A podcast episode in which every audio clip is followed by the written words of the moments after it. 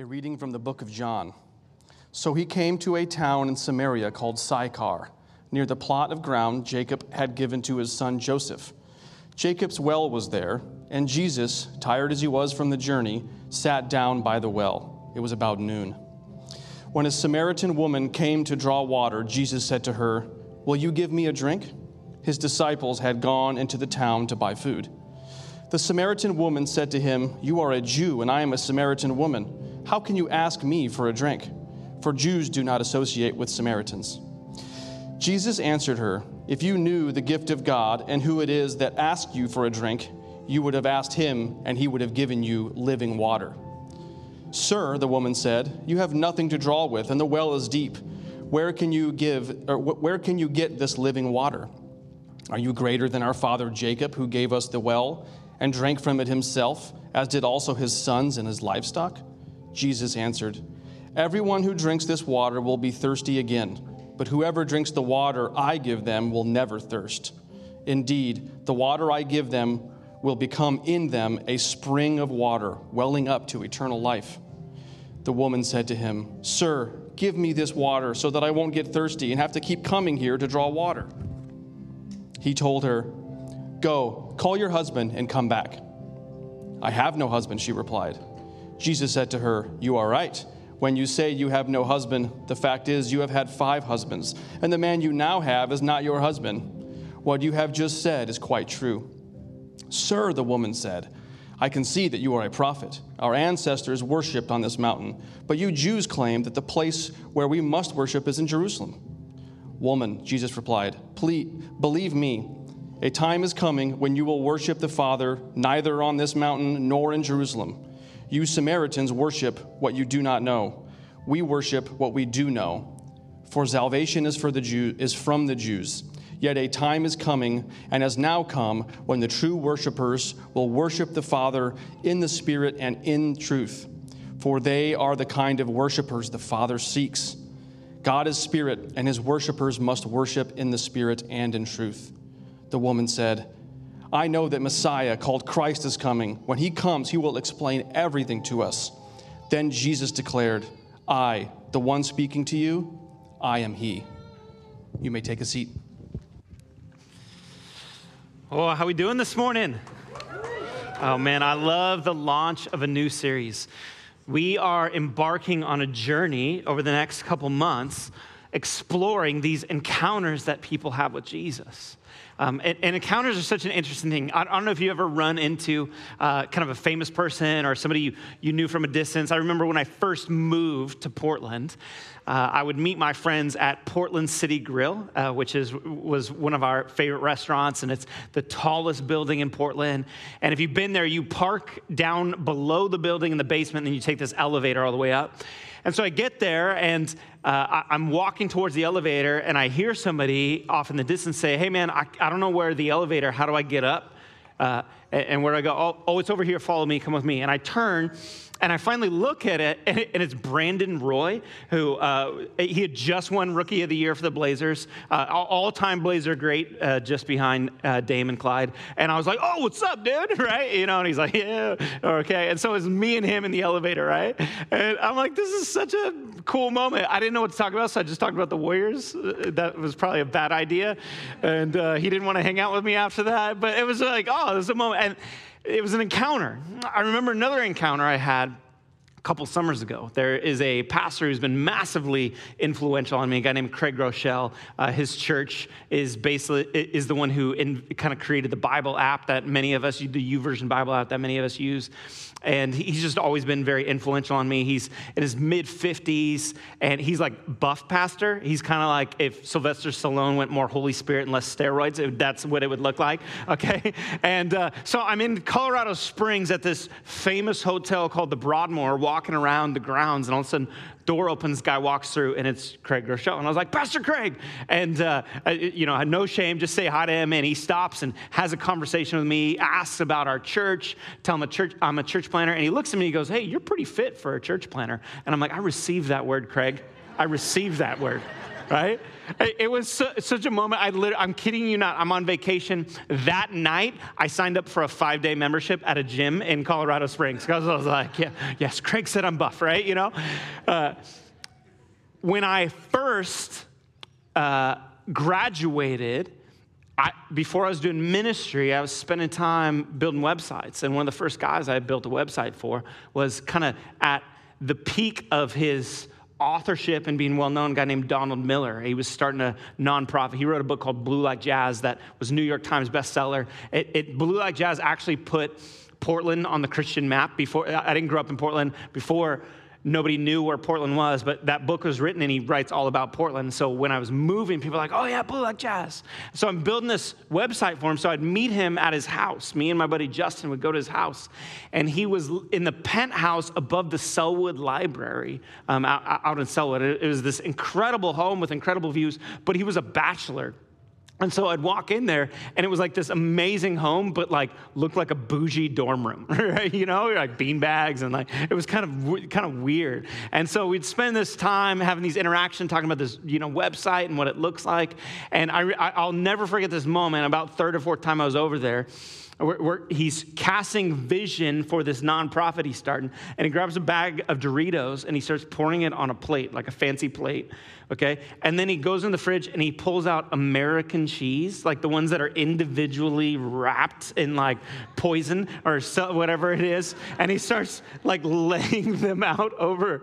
And he takes this plate and he puts it in the microwave, nukes it for 30 seconds while he's casting vision for mentoring the next generation. And then he opens it and, and he's like, Oh, did you want some nachos? I'm like, that's not nachos. That's like melted death, you know? Like, what is even happening, right? We have these encounters. Uh, uh, we aren't expecting them. Some of them, they are, um, they're awe-inspiring. Man, that it was an awe-inspiring encounter. They, they lived up to who I thought they were. Some of them, frankly, uh, they're, they're disappointing for all kinds of reasons. But here's what I want us to see over the coming months as we work our way through the Gospels that every single encounter with Jesus is life transforming.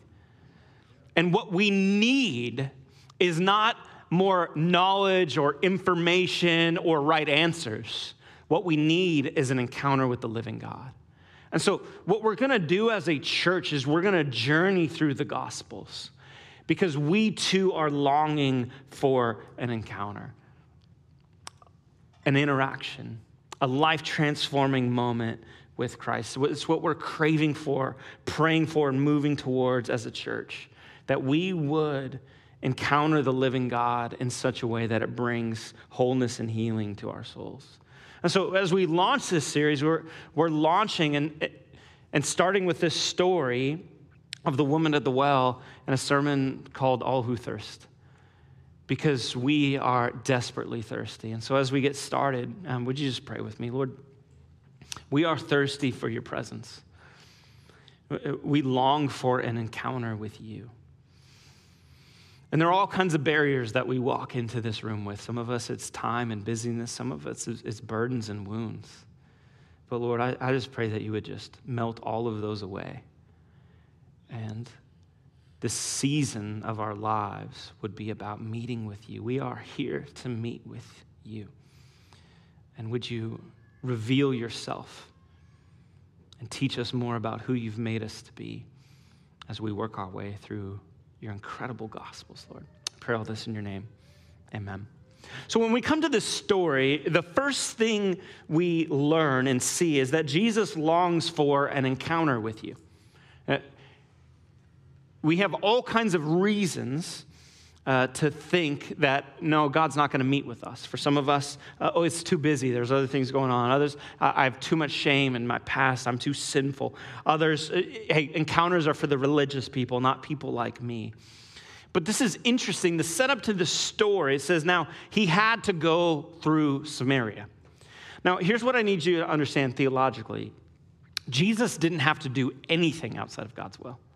He didn't have to do anything. So when it tells us in the Gospels that he does something, we have to pay attention. But when it tells us that he had to do something, we should probably t- pay attention even more. Now, the reason I say this is because if you look at a map of the area and region of the time, and we'll look at the the relational, the relationships between the Jews and the Samaritans in a second, but the Jews would encounter and interact in such a way that they would actually go around Samaria. Their normal path is they would cross over the River Jordan and back over if they were going from Jerusalem up to Nazareth, okay? But Jesus takes his disciples right through Samaria to a town called Sychar, and he sits down at Jacob's well. Why? Because Jesus wants to meet with you. Now, there's all kinds of reasons why this would be a hindrance for Jesus to have an encounter with this woman. And in fact, we see it in this passage, number them. Look at it with me real quick. It was about noon. When a Samaritan woman came to draw water, Jesus said to her, Will you give me a drink? Samaritan woman said to him, You are a Jew, and I am a Samaritan woman. How can you ask me for a drink? For Jews do not associate with Samaritans. So the setup of the story is there was all kinds of reasons why this woman would believe that Jesus would not, the Messiah would not have an encounter with her. First, uh, they were bitter, the Jews and Samaritans were bitter enemies. This had gone on for hundreds and hundreds of years. There's systemic anger and racial tension. It started actually when, when the samaritans they come from when, when a group of jewish people and the and um, canaanites began to form a new group of people called the samaritans but not just a new group of people a new religion and so there's this tension and, these moments and in fact in the old testament in the story of nehemiah there's this critical moment where one of the sons or grandsons of a ruler, a Jewish ruler, a king, actually marries the daughter of a governor, a Samaritan governor. It's a, like an Old Testament Romeo and Juliet, and they're up in arms over it. But there started to be, it, it just builds. About 100 years before Jesus walked this earth, the Jews, they actually defiled and destroyed a Samaritan temple. And so years later, about the time of Jesus' birth, the Samaritans, they actively worked to get them back. And they, what they did was they defiled the Jewish temple in Jerusalem by scattering dead men's bones all over this sacred space, okay? So you can imagine it just builds and builds and builds, and then the Jews hate the Samaritans, and the Samaritans hate the Jews. And it gets passed on from generation to the point where some of them, they don't even know why they hate each other. But it's just deep rooted, deep seated racial hatred within these two communities.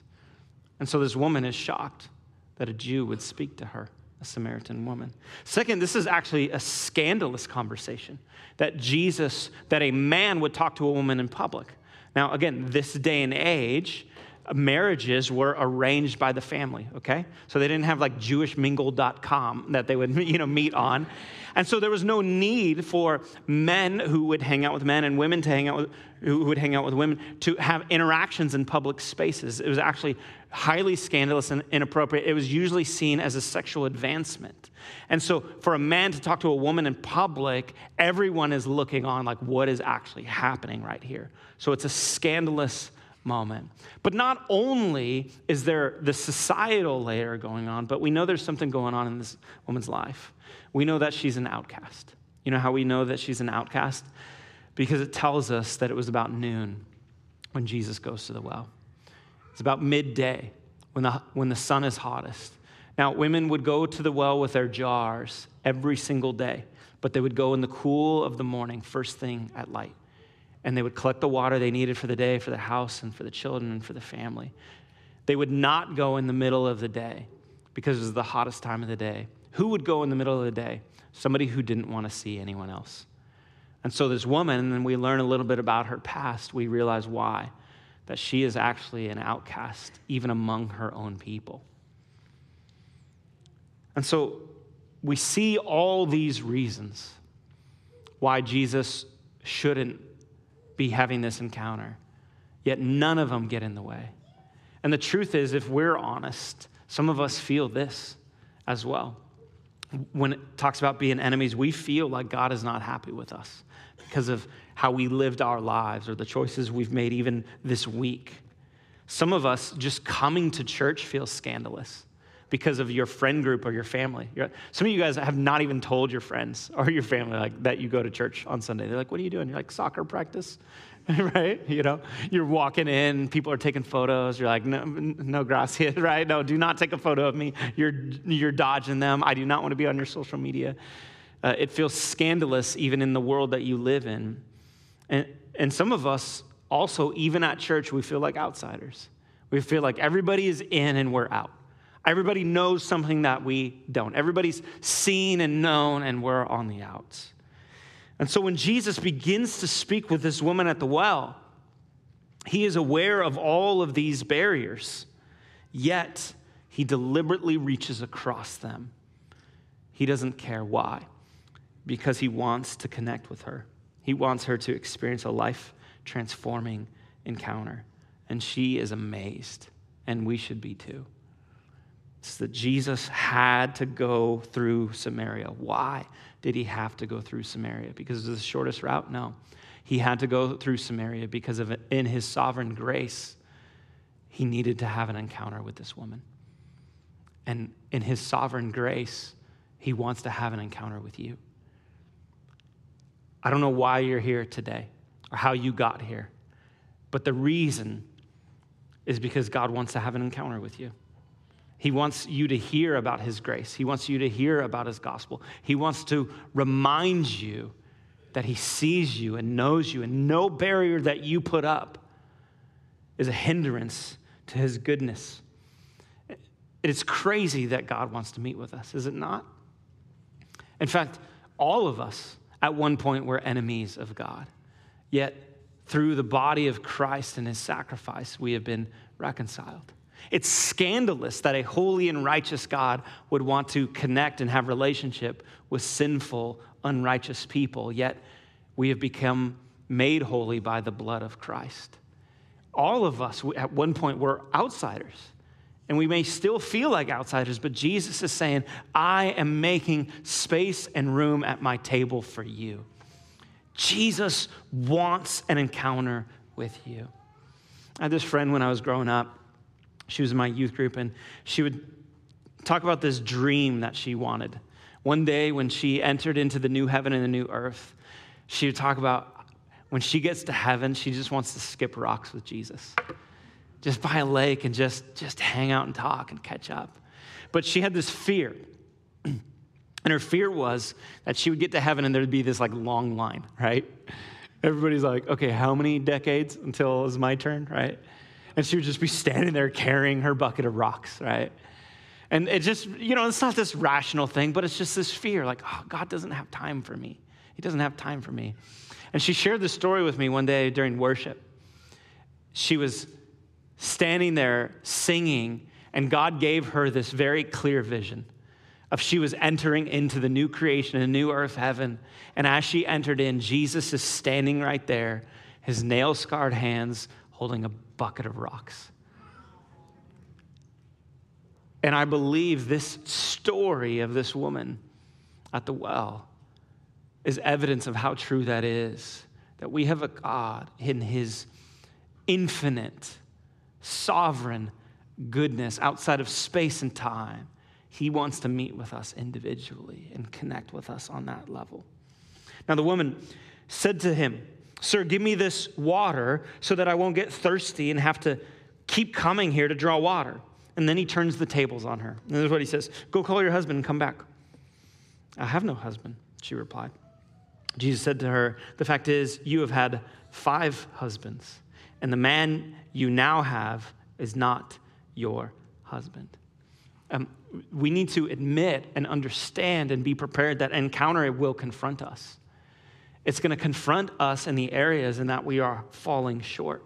Like, so, what is Jesus doing here, right?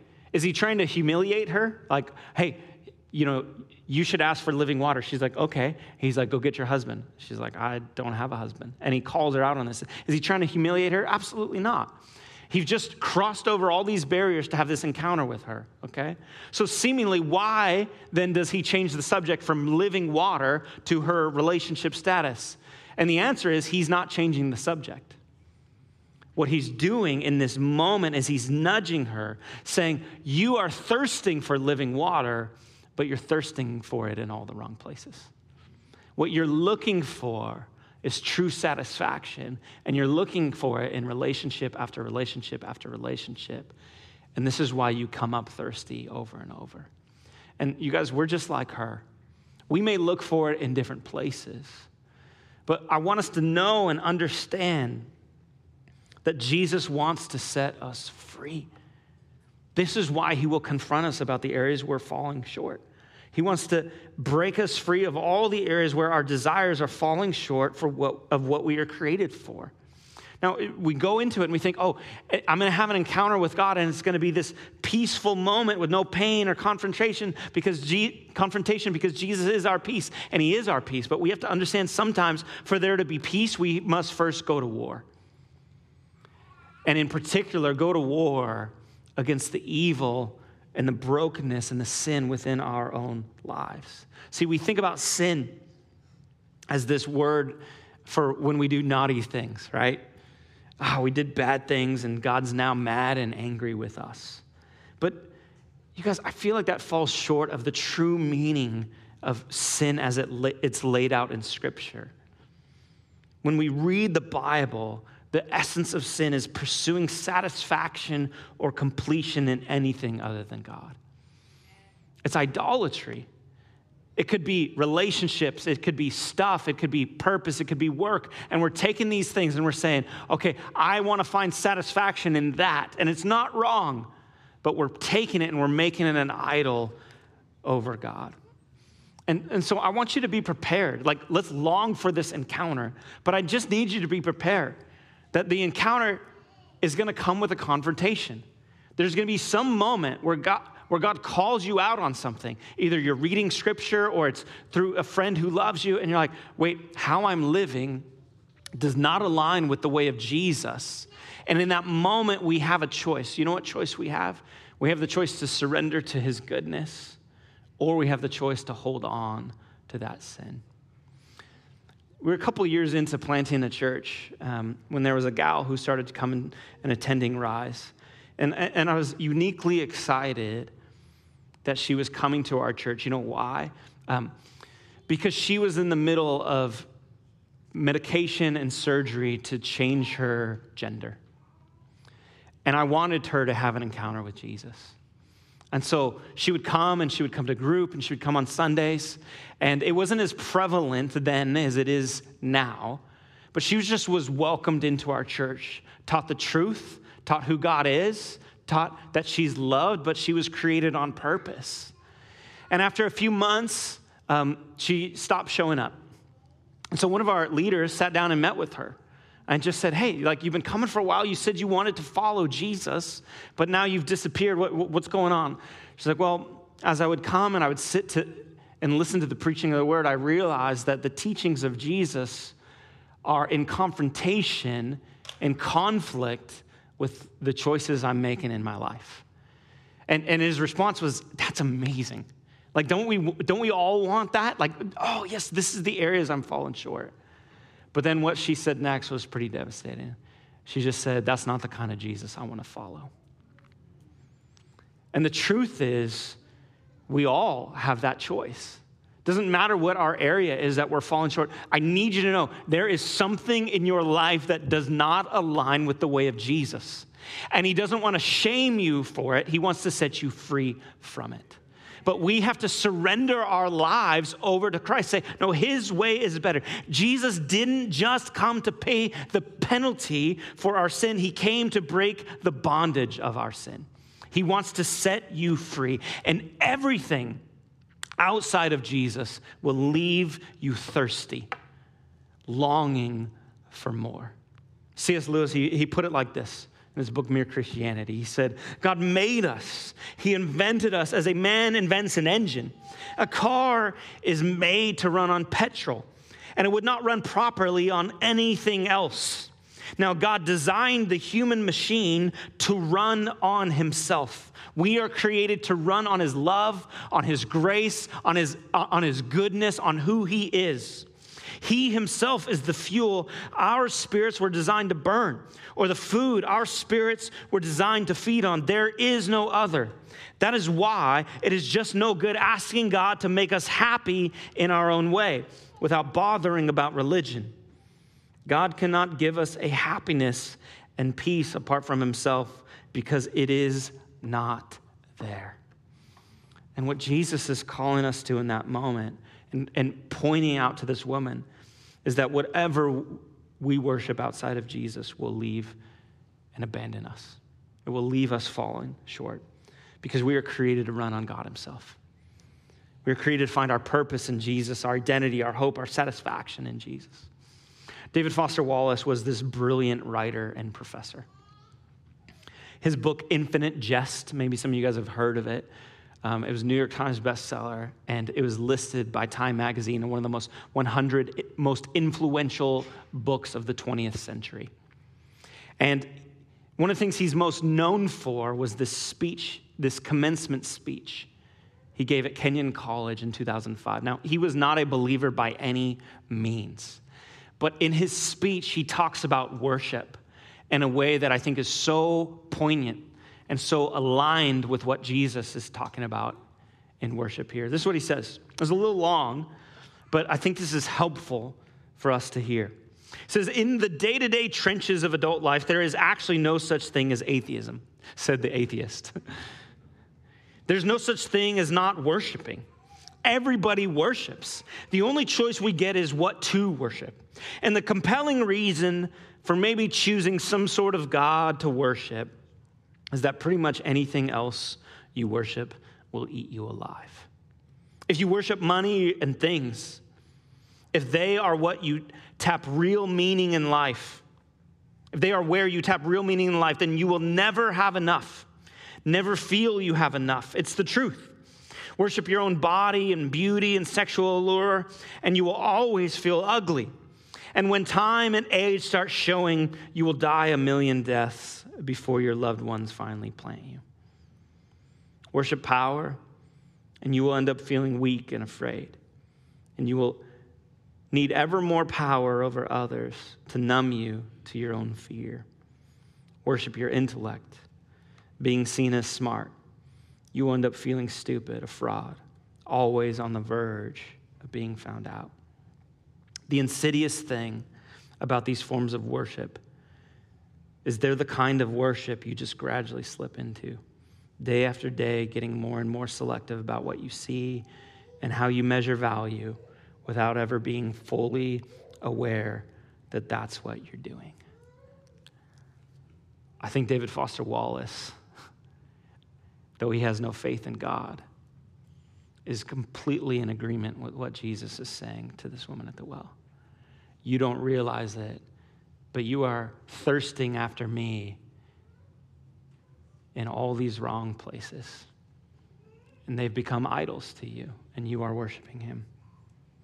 Now, the great tragedy of this speech is that uh, just a couple years after giving it, David Foster Wallace took his own life because he never found the living water he was thirsting for. See, and here's the thing if, if Jesus truly loves us, and he does, he will confront us on the ways we are killing our souls and all the ways we are looking in the wrong places. Verse 13, Jesus answered, Everyone who drinks this living water will be thirsty again, but whoever drinks the water I give them will never thirst. Indeed, the water I give them will become in them a spring of water welling up to eternal life. What Jesus is saying is that Jesus is what you are thirsting for for all of us. He's what we are longing for. See, God has filled this life in this world with actual good things for us to enjoy and fill our lives with meaning. Things like relationships and love, work and purpose, possessions and money, experiences and delight. These are not evil things, they are actually good things. But we take good things and we make them a God thing. And that is idolatry. What we need in our life to have meaning and purpose is we need Jesus to be the center. It's not get rid of relationships. It's not don't work. It's not don't have possessions, not don't have experience. No, have Jesus at the center of all these things. If Jesus is the center of your relationships, then your relationships by, are marked by grace and love and forgiveness, and they have a deeper meaning, do they not? If Jesus is at the center of your work, it has a different purpose. You're joining him in the kingdom and in restoring all things. If Jesus is actually the one who has given you all that you have and possess, then you are mere, merely a steward for his kingdom purposes. And there's a deeper meaning for God's glory and your joy and other good. If Jesus really meant what he said when I came, that they may have life and life to the full, then he wants us to have experiences that are full of delight and full of his fullness. But he has to be at the center. And the only way for Jesus to be the center is we have to understand that all these other things, they are lesser. And Jesus is greater. When I was younger, I had this friend who told me this story about taking his kids to the beach. He, he, they, they grew up in Michigan, and so they'd never seen the Pacific Ocean. He takes them to the beach, and the kids are running around doing what kids do at the beach. You know what they do at the beach? They start collecting things, right? Like, look, look, look, look, look, look, look, look, look, look, look. Oh, a Kit Kat wrapper. Oh, I'm so glad you're collecting amazing objects, right? And so uh, he said his kids start going around and they start collecting these shells, but not like whole, complete shells. Like the Oregon coast has whole, complete shells because nobody goes to the Oregon coast, but they were in California where people, you know, are walking around and they're just crushing all these shells. So it wasn't like shells, it was like bits, it was like shell shrapnel. You know what I'm saying? Like you've seen these like Sally was selling shell shrapnel by the seashore, or that, you know, that, like, it's just these, and they're like putting them in their pockets and they're in their hands, and they're just like, you know, all these like gross, like ocean organisms, and they're just running around. And finally, uh, off in the surf, uh, he sees this object and he's kind of looking at it like, what is that? Is floating, you know, along the surf. And, and he looks closer and it's, it's a starfish. It's a dried up starfish, whole, complete, floating on top of the water. And so he does what any good parent does in that moment. He looks at his son, he says, Go get that, right? And so his son is going out, you know, in the water, and he kind of goes halfway in, and he's, he, you know, just acting all weird and strange, and he turns back. He's like, I can't get it. He's like, Go get it, right? And he goes, and he, I can't get it. He's like, Go get it or no dinner, you know, right? You know, so he goes out there, and finally, like, he gets near it, and he won't grab it. He's just being so weird, and he comes back, and he's like, What is happening? He's like, I can't get it because I can't swim, and I can't grab it. And he's like, Why? He's like, because my hands are full of shells. so he gets down and he takes his kid's hands and he empties out these broken, useless, worthless shells. And he frees his hands to go out and get this starfish. And I think about that story a lot. Because I think there are so many times in my life where God is like, I have something so good for you. But my hands are full of broken, worthless things that I'm trying to find satisfaction in. And Jesus is telling us, I am who you're looking for. You're looking for me in all the wrong places, but I am the Messiah. I am the Christ. I am God, take on flesh and blood, and you will only find true satisfaction in me. And so here's my call. You guys, would you come to the well? God wants to meet with you. There are no barriers that He will not break through or break down. There's nothing that disqualifies you from an encounter with Jesus. But it's going to be confronting. And there's going to be things that you have to give up. But let me tell you, you are thirsting for and longing for in this life. You are searching in all these other places. It's found in Jesus and Jesus alone. He is the only one who can ever quench our thirst. And so I, I want to give you a few ways as we enter into this kind of new season, fall, and get in our rhythms. Here's just three rhythms I want you to have in your life. Here's the first one um, I want you to read the Gospels. Maybe you've read the Gospels before, maybe you've never read them, but day in and day out, man, would you, would you pick one of the Gospels, maybe the Gospel of John, and just read these stories over and over and over?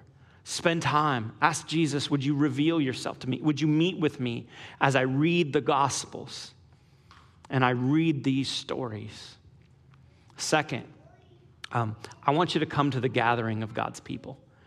Uh, each and every week that we have, I want to invite you to, to come back and hear these stories, hear the word, hear, have an encounter with Jesus and long to meet with him, gathering together with God's people. And third, something we're launching today that is so important. I want you to gather in groups. And we are launching our city groups. And we, because we spend each week opening up about our story, how God is moving in our lives, and how we can be known and be encouraged what it means to follow after Jesus as a disciple. And some of you have been coming for a while to church as the crowd, but I want to invite you to gather in as the church to meet with people and to be known and have connection and fellowship. There are people who long to be with you.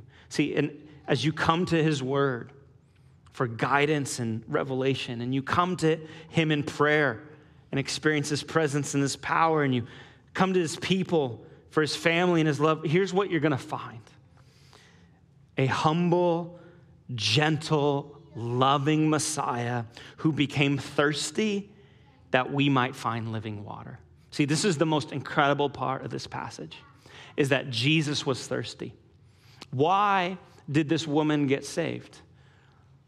It's because Jesus was thirsty. Uh, think about that for a second. The creator of all things, the creator of oceans, the creator of juice and wine, the creator of springs and rivers. He took on human frailty, entered this world, and experienced human thirst. And because he experienced human thirst, he was able to have an encounter with this woman on that day. That's why. And here's what's so brilliant about John as he writes in his Gospels, okay? This is he ties these ideas again. This is not the last time that you hear Jesus say that he's thirsty. Near the end of the gospel, as Jesus hangs upon the cross, he says those words again. He says, I thirst. But this time, it's not just for water. This time, he's thirsty because he's experiencing cosmic separation from his Father as he bears the weight of our sin. Sin separates. And it says, tells us in Romans that he became sin. He that knew no sin became sin that we might become the righteousness of God. This is the beauty of the gospel. It's because Jesus experienced cosmic thirst on the cross that you and I can have our spiritual thirst satisfied. See, that's what's so incredible about Jesus. And when we understand what he did and why he did it, our hearts, they turn away from the things that enslave us and towards him and worship. And so we surrender our lives. This is the gospel. And so I just want I just want to end with this. The worship team is going to come up here in a minute, but I want to end with the end of this story because it actually continues on. And I feel like this is the best part. It's just the culmination. Here's what it says in verse 28. It says, "The woman left her water jar beside the well and ran back to the village telling everyone." Come and see a man who told me everything I ever did. Could he be the Messiah? And it says, many Samaritans from the village believed in Jesus because the woman had said, He told me everything I ever did. They begged him to stay in their village. So he stayed for two days, long enough for many more to hear his message and believe. Then they said to the woman, Now we believe, not just because of what you told us but because we have heard him ourselves. Now we know that he is indeed the Savior of the world. You know what's so incredible to me? This Samaritan woman in a Jewish society, in a patriarchal society, who is outcast among her own people, who is disregarded and disconnected and has to go to the well at the heat of the day just so she won't see anybody she becomes the very first evangelist in all of human history. Why? Because she shares her story. And as she shares her story of her encounter, others say, I want that kind of encounter. I want to meet that kind of Christ.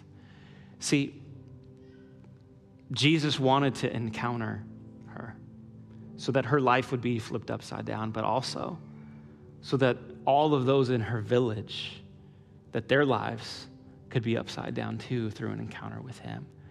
See, this is the story of the church. You realize this, right?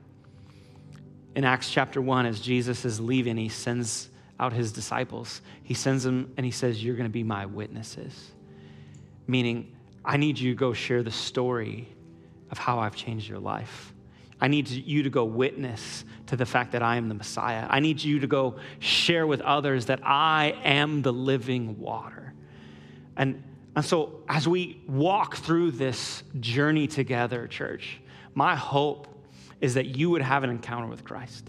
My hope is that you would continue to have an encounter with Christ. But here's the other thing I hope that you would get the boldness and the courage to start sharing your story of transformation so that others would come around and say, I'm thirsty too. And if Jesus can quench in that way, maybe he can quench me. So here, here's how we're going to end our time. The worship team's going to come up in a minute and we're going to, but I'm going to get, they're going to play and I'm going to give you a few minutes uh, to write your story. And, and, and when you came in, there's these cards on the table. I want you to grab that. And there's pens, uh, cards on your chair, and there's pens kind of all around. And I want you to just write a bit of your story of how Christ has transformed you. For some of you, it's going to be this is who I was and this is who I am now. For some of you, it's actually a specific area. For some of you, maybe it's a specific moment that you had an encounter. For some of you, you are here longing for an encounter. You're like, I haven't had an encounter. I want you to write what would it look like for you to have an encounter? But, but I need to give you a heads up because we're going to do something with these, okay? I want you to write your name, and at the end, on your way out, you're going to turn them into the prayer team, okay? So I'm warning you ahead of time. I would love for you to be willing to share these because we want to start sharing these stories as a church. Man, I can't even tell you the conversations I had after the last service with people who were like, man, this is what Jesus is doing in my life. Because we are called to be witnesses. And so I'm going to pray and then I'm going to give you some time. Lord, we long for an encounter with you, one that would change our lives. Lord, we thank you for the story that you long to meet with us. That there is nothing that gets in the way.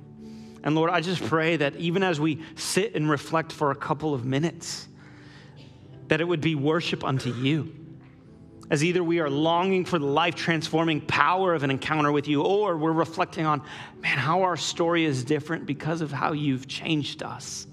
Would this be a healing and hope filled time? Just reflecting on your goodness and your grace.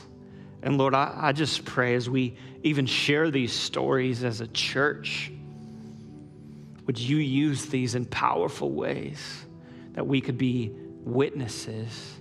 To your goodness and your grace. We pray all this in your name.